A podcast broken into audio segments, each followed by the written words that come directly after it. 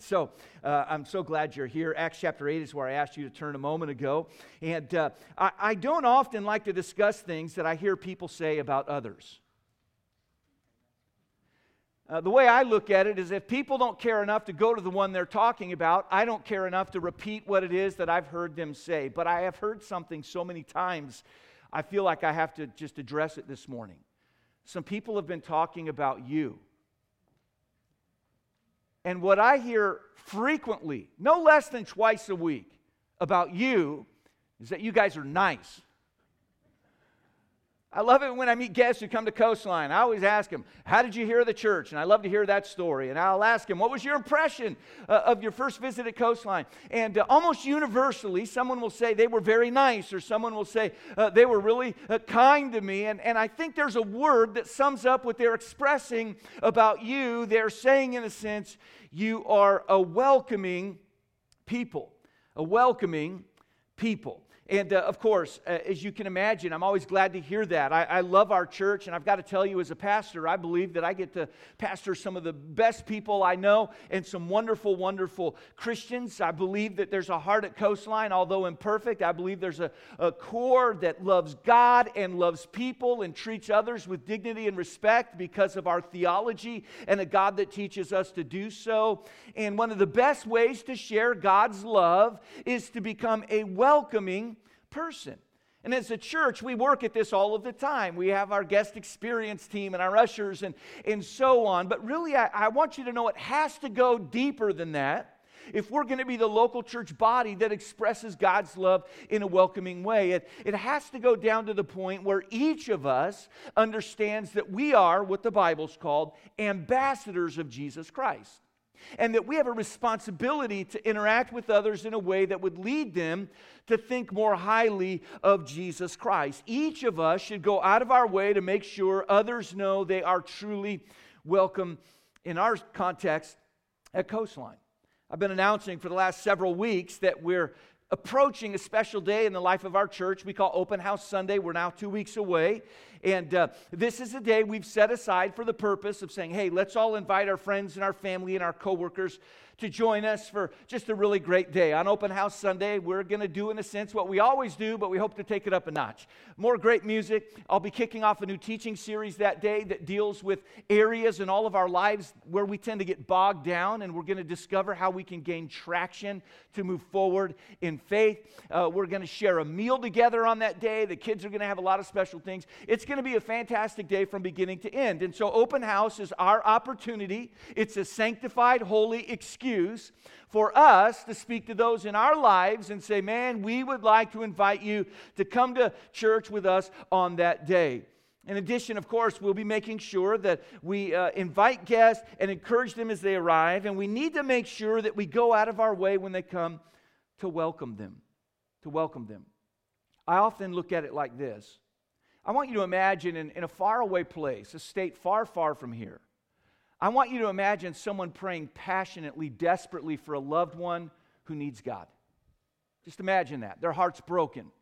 They have a loved one that needs the Lord. And then I want you to imagine that in the course of the next two weeks, somehow that loved one happens to live in our area, and maybe they see the banner out front, or they see something on social media, or a coworker invites them, or an invitation's left on their door, or maybe all of the above. And I want you to imagine that person that desperately needs God stumbles onto our property.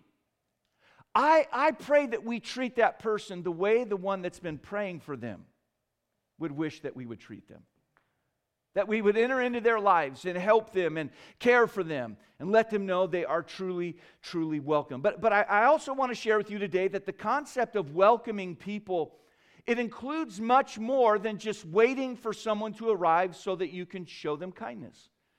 I know that's the way we most often use the word in our culture. When we think of welcoming people, that means we're in our place and they've come to our place. And as they arrive, we say welcome. But really, the word welcome has a broader meaning than that. The origin of the word welcome, if you studied and tried to figure out exactly what does the word welcome mean, this is what the word welcome means a wished for guest.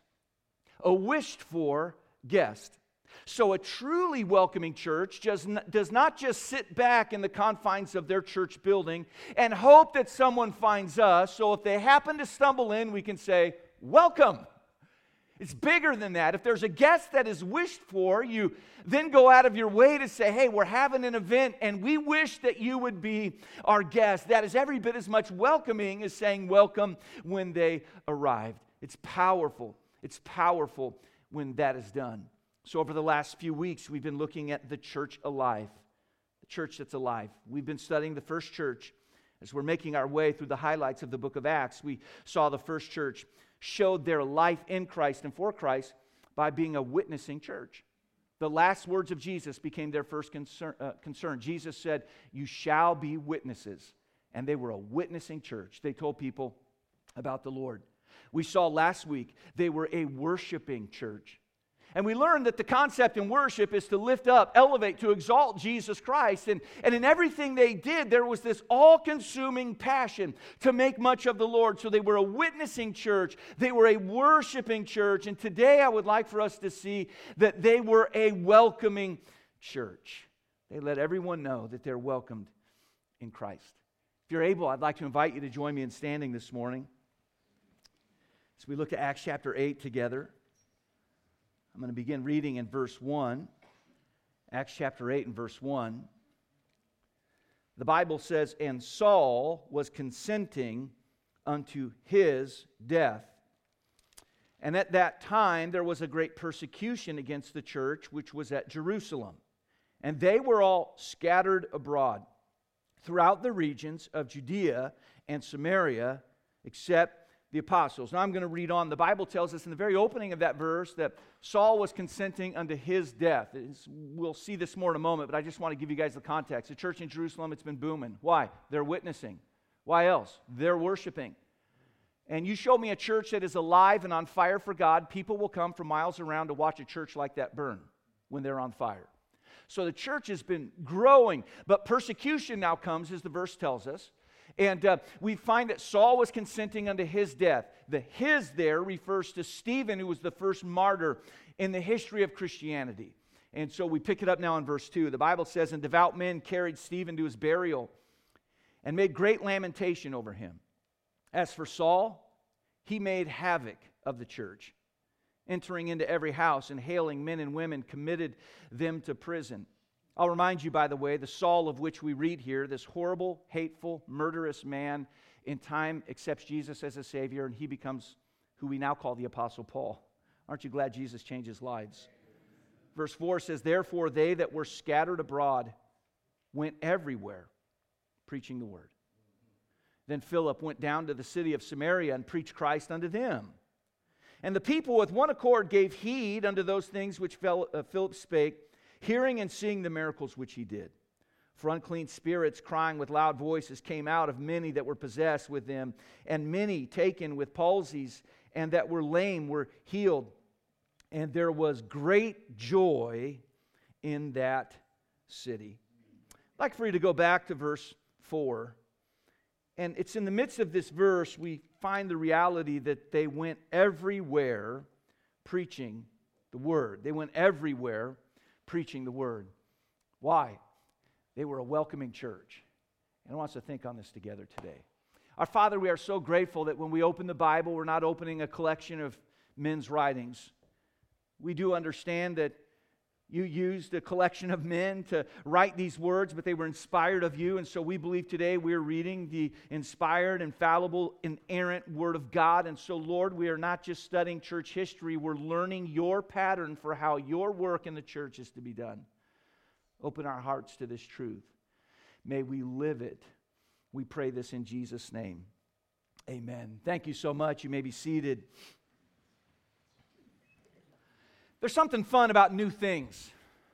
New things. Lisa and I have lived in the same home for over 20 years, but I, I, still have etched in my mind's eye a memory of when we took our girls by there so that they could see it as we were preparing to move in there. And I remember how they ran around that house, just so excited, trying to figure out who's going to get which room and what they're going to do in this place or that place. And, and it was so much fun for them to see a new house, at least a house that was new to them. I can remember a time coming home from a car dealership in a new car. And I remember walking into the house saying, I got it, and the family getting excited. And then, then you know what happens next? Let's go for a ride, you know? And, and uh, so we'd all climb in the car, and then we would have to stop along the way so that our kids could take turns sitting in the front seat, you know? And they had to keep peace in the house. And, and it was a lot of fun. Why? It was a new car, it was a new experience. Maybe you've had a new friendship. Now, I have the deepest and greatest of appreciation for those long standing friends that I've had, but it is fun when you meet a new friend and there is a connection. And it seems like the new relationships, they, they grow at a more rapid pace because there's so much room for growth. And, and it's fun to have a new relationship. And I think that churches can be similar. When the church was launched in the book of Acts, it was filled with new believers who were overjoyed of their new life in Jesus Christ, and they were delighted to be a part of this new work called the local church. Everybody in this new church, they worked together. It was a place filled with love and it was overflowing in worship, but they would find themselves at quite a crossroads when the tough times came. In a time the novelty wore off, the newness wore off, and they had their first test in the form of trouble that came from within the church problems within. There were some people in the church, and they got together and they thought, you know, we're not getting as much attention as the other people are getting. And so, this church, it was on the move. They had to slow down and stop and deal with this problem. And they did. They got together and, and uh, they, with very spiritual minds, addressed a problem that may have had some carnal roots. And, and uh, they said, We need to deal with this. And they did. So problems came from within. They addressed them. And now they're back on the road, back in motion again. But not too long after that, they had pressure, this time from without. The government and religious leaders of the day were threatened by the rapidly growing church. And so, what they decided to do was to lash out in persecution to prohibit the church from growing and to prohibit Christians from being bold for Jesus Christ. It was during this time that the first Christian was killed simply for being a Christian. We read of him in verse 1. Stephen was the first martyr in the history of the church. And we can wonder, what did he do to be killed? He must have done something wrong. He did not. He was questioned and declared that he believed Jesus to be God the Son and the way to salvation. The foot of persecution, if you would, came down on the fire of the church. And when that foot came down on the fire, the embers spread. And in that moment, everybody wondered what's going to come, become of those embers? Will they burn out before they hit the ground, or will they light fires where they go? People wondered. And it was in this moment that a man by the name of Philip arises and shows us a great example of what it is to live a welcoming life he broke down barriers between races. He broke down barriers between places. And we glean from his example how we can be as Christ would have us to be a welcoming church comprised of welcoming Christians. If you're taking notes today, and I believe there's a place on your worship guide to do so, I'll share just several very simple thoughts with you this morning.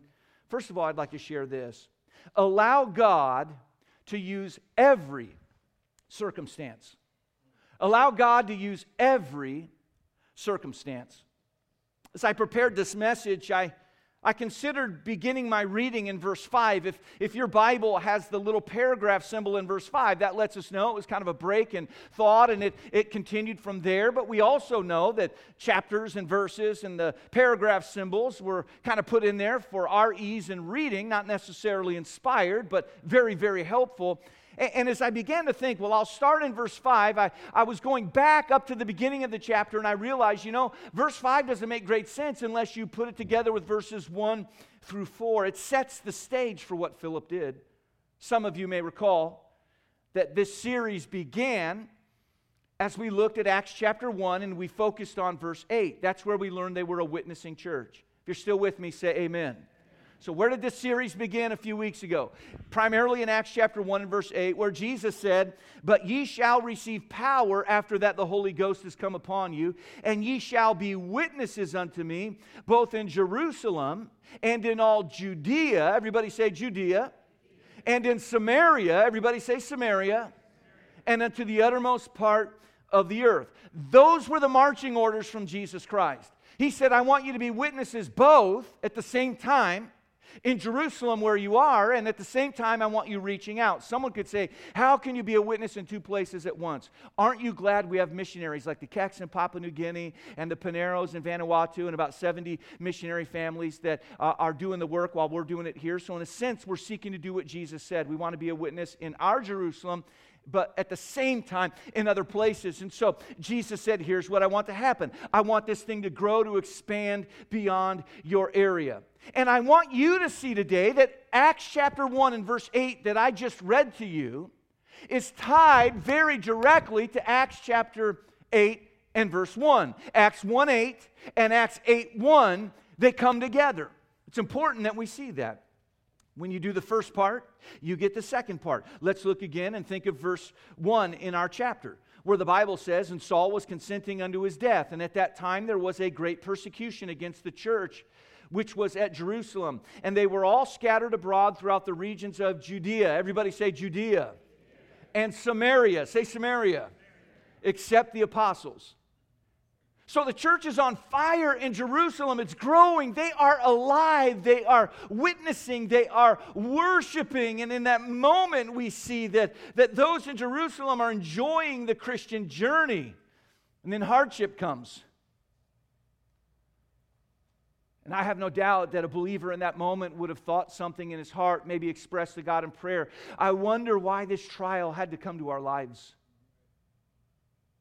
We're trying to do our best. I mean, we're witnessing for Jesus. We're, we're uh, worshiping Jesus. We're trying to do what's right. And, and this difficult moment came. And that would have been a fair question to ask.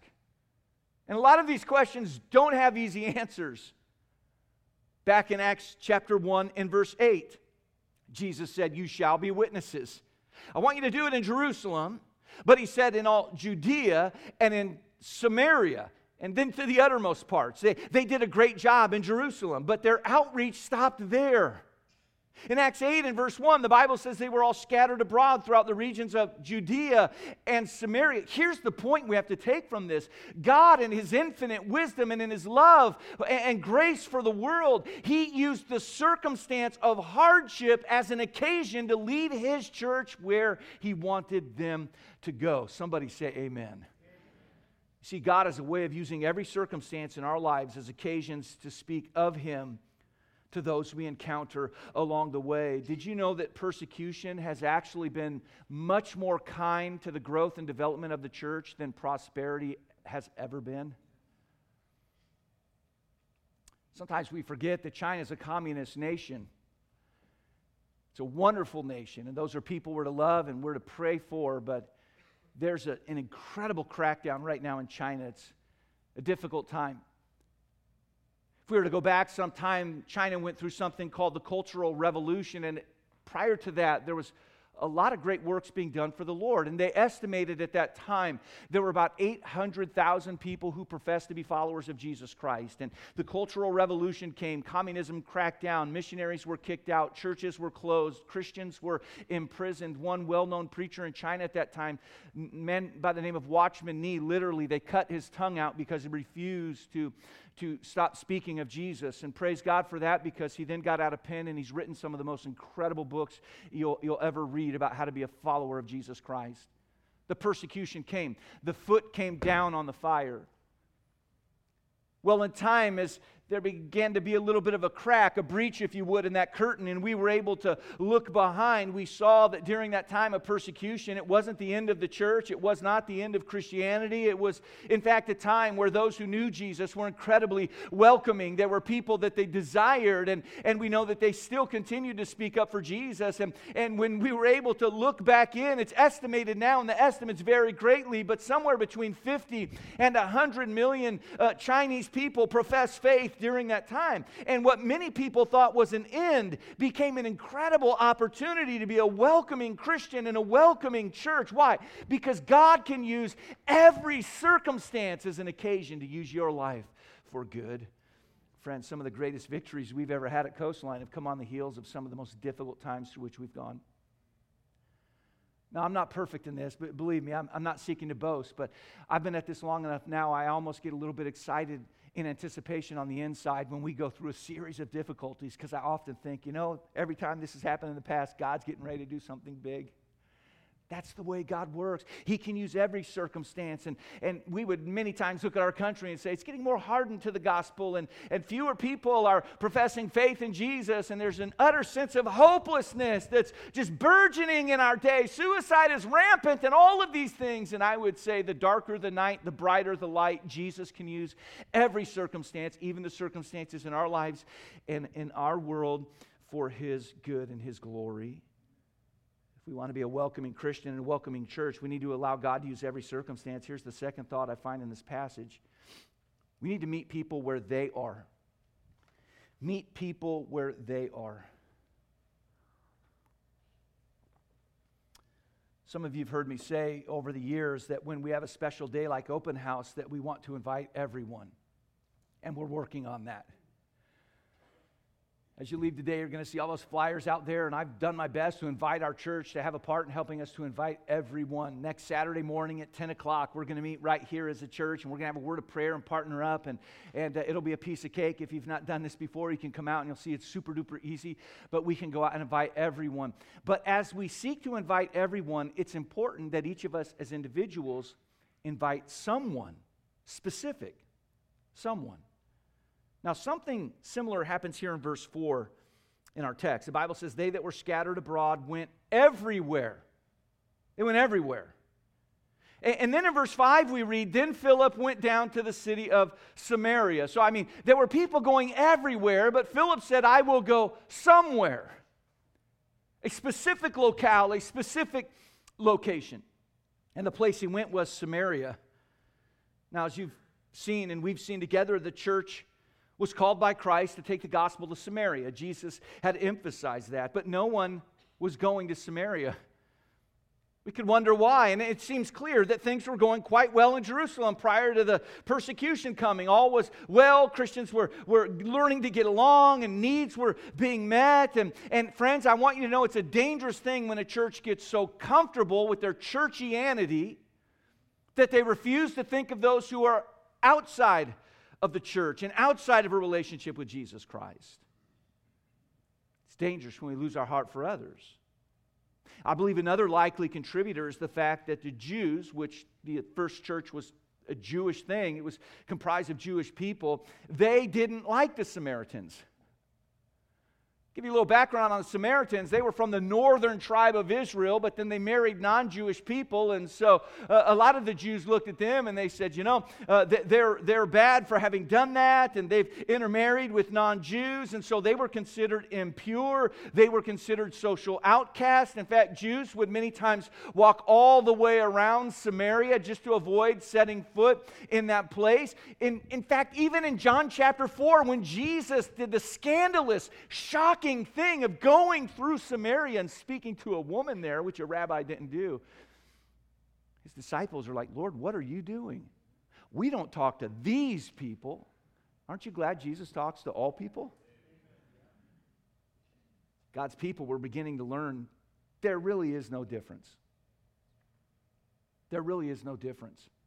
In Romans 10 and verse 12, the Apostle Paul wrote, he said, For there is no difference between the Jew and the Greek, for the same Lord over all is rich unto all that call upon him. Another time when he was preaching in Acts 17, he said this, and hath made of one blood all nations of men for to dwell on all the face of the earth. He said, Let me tell you about everybody on the face of the earth. We all bleed red. We've got one blood, if you would. And, and it is true that different nations and different people have different cultures, but it is not true that God welcomes some more or less than others based on their nation of origin, their ethnicity, and what have you. And I want you to know today that any church that is truly alive for Jesus Christ will be filled with people who, like Jesus, have a welcoming heart towards everyone, towards everybody. I love John 3:16, for God so loved the world. He wasn't speaking of the globe, the planet, the trees. He was speaking of people for God so loved the world that he gave his only begotten Son, that whosoever believeth in him should not perish, but have everlasting life. And friends, if God loves everyone, we should too. So Philip, in his welcoming way, he goes to Samaria, and Many people responded to the gospel. And in verse 6, the Bible said it this way And the people with one accord gave heed unto those things which Philip spake. In verse 8, the Bible concludes this part of it by saying this And there was great joy in that city. Why? The gospel message was declared. People received it as their own, and it was changing lives, and it changed an entire city. Philip's next encounter comes down in verse 26. We didn't read that far, but had we continued to follow Philip as he's leaving from this persecution, we would go down to verse 26. And it was there that we find Philip ministering to an Ethiopian man. And being of a different race, that meant that Philip now had to cross a bridge that none had crossed. And, and the Bible tells us this Ethiopian man was a eunuch who served in the court of his queen, Queen Candace. And, and uh, as a eunuch, that would have meant, from a Jewish perspective at least, you're ceremonially unclean and you also are an outcast. But you see, Philip had a heart for everybody. He no longer cared about any of that. He, he essentially said, if when you bleed, it's red when it comes out, you're my kind of person. And I want to be there for you. That's the heart to have. We make a massive mistake when we label some as beyond the reach of God. God welcomes everybody, and we must as well. It wasn't many years ago, there were no Christians in my family. No Christians. A college student took his summer break to be a short term, short time missionary to children went to a small farming town in Colorado and invited uh, all the kids who would come to come to like a vacation Bible school type of thing. And my dad and his brother and their sisters went, and my Aunt Arlene was the first to get saved, and all the kids in time got saved. And, and then there was the matter of my granddad. Uh, my granddad uh, he, he's, uh, he's in heaven now. He was just a tough guy, you know. And uh, he, he used to tell me he was a tough dude. He would tell me that. He wanted me to be aware of that, and he certainly was. But, you know, he was tough in his heart before he came to know Jesus. He farmed, and in the off time, he'd work in the oil fields, and, and uh, he was a hardworking man. And, and yet, when he heard the gospel message of Jesus Christ and he understood that God loved us so much that God became man without ceasing to be God, that he lived a sinless life, that he willingly laid his life upon the cross of Calvary to die for our sins, my grandfather began to resonate with the truth of that. He understood he was an imperfect man, a sinful man, and he began to comprehend what is the love of God and that which God has done for us. And he trusted Jesus Christ as his personal Lord and Savior. And all of his life was changed. And I'm telling you today that our family tree looks vastly different. Christians, almost everywhere you look in our family tree now. Why? Because one person said, I want to be welcoming to everybody in this area. It's true that some are more resistant than others, but friends, everybody seems to do better when we respond in love. And if you're welcoming, in the way you treat others, you'll be shocked at how God can use your life to change not just the one you're speaking to, but maybe all those around them. The closing verse of this chapter, we read in Acts chapter 8 and verse 40 But Philip was found at Azotus, and passing through, he preached in all the cities till he came to Caesarea. Just, just stop with me and let your mind absorb what's happening here. The Bible just mentions, and by the way, how many of you have learned the Bible mentions nothing without a purpose? So it's like, okay, Philip went to Azotus. Well, big deal. What's Azotus? Well, Azotus was the Greek way of referring to a city that the Old Testament calls Ashdod, which was one of the capitals of the Philistines, who were the archenemies of the Jewish people, the Israelites. Here's a city that someone has said that city has a bad reputation, bad things happen there. I, I don't want to go there. And again, we're seeing the heart of Philip. He said, You know, there's people there, and God loves people. I'm going to go to that city. And then the Bible says he, he was there, and then he went until he came to Caesarea. What do we know of Caesarea? Caesarea was almost entirely a place where Greek people lived, non Jewish people, people different than Philip. And he preached in all those cities. And, and he just had the heart that said, Listen, if God loves everyone, one, then I will too. He met people where they were. He didn't have a mindset that says, Come on, come be like me. And maybe we can have a relationship. He said, I'm going to go to you. Let's tear down these barriers along the way. The final thought we glean from this text if we want to be a welcoming Christian and a welcoming church, we must focus on the message of Christ focus on the message of Christ.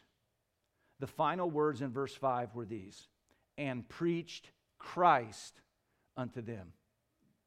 He didn't start with a message about geopolitics.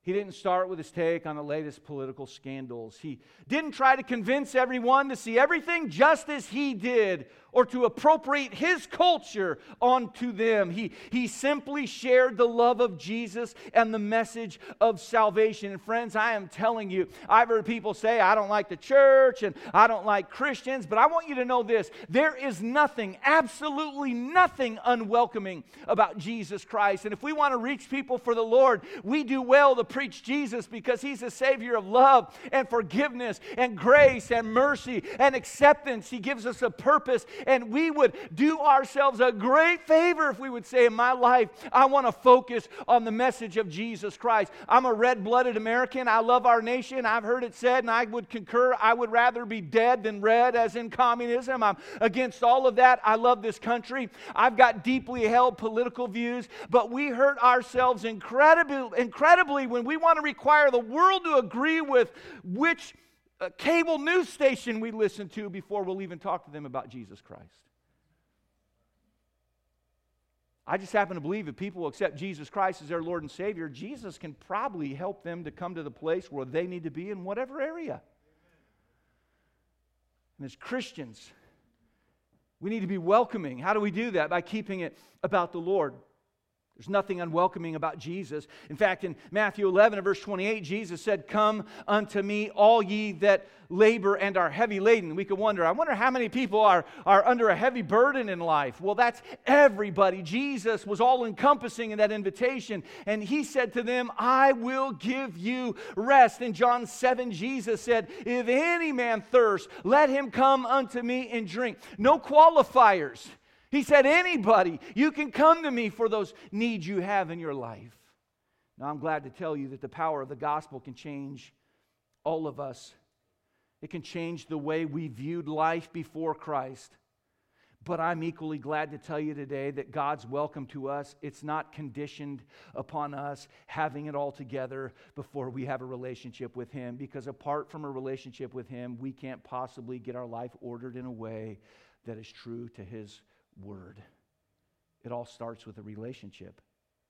And that all starts with the message of the gospel, which is the message of Jesus Christ. You know what this region needs? A church that's alive. Alive. A church that's a witnessing church. They are lifting up Jesus, not trying to build a kingdom unto themselves, but they're interested in God's work they need a witnessing church. They need a worshiping church who see everything we do in life as an occasion to elevate the person and work of the Lord. And they need a welcoming church. And by that, I don't mean a church that sits on the inside and just says, if anybody happens to come in, we'll be nice to them. No, we understand that a welcome extends long before that because there are guests we would wish to have. So we live a welcoming life. We live a welcoming life. That's what this region needs Christians who are welcoming, comprising a church that is welcoming. Fred, people definitely need for us to treat them well when they come, but they need for us to treat them well by going out and inviting them. And I want us to learn from Philip to allow every opportunity to meet people where they are and to share Jesus Christ with them in love. God can use you, God can use me. This is a matter of obedience. It's not some special thing that some few people can do. This is something God wants everybody to do. You can be welcoming. I can be welcoming. And when you get enough people who are welcoming, we, we can be the welcoming body that Jesus would have us to be.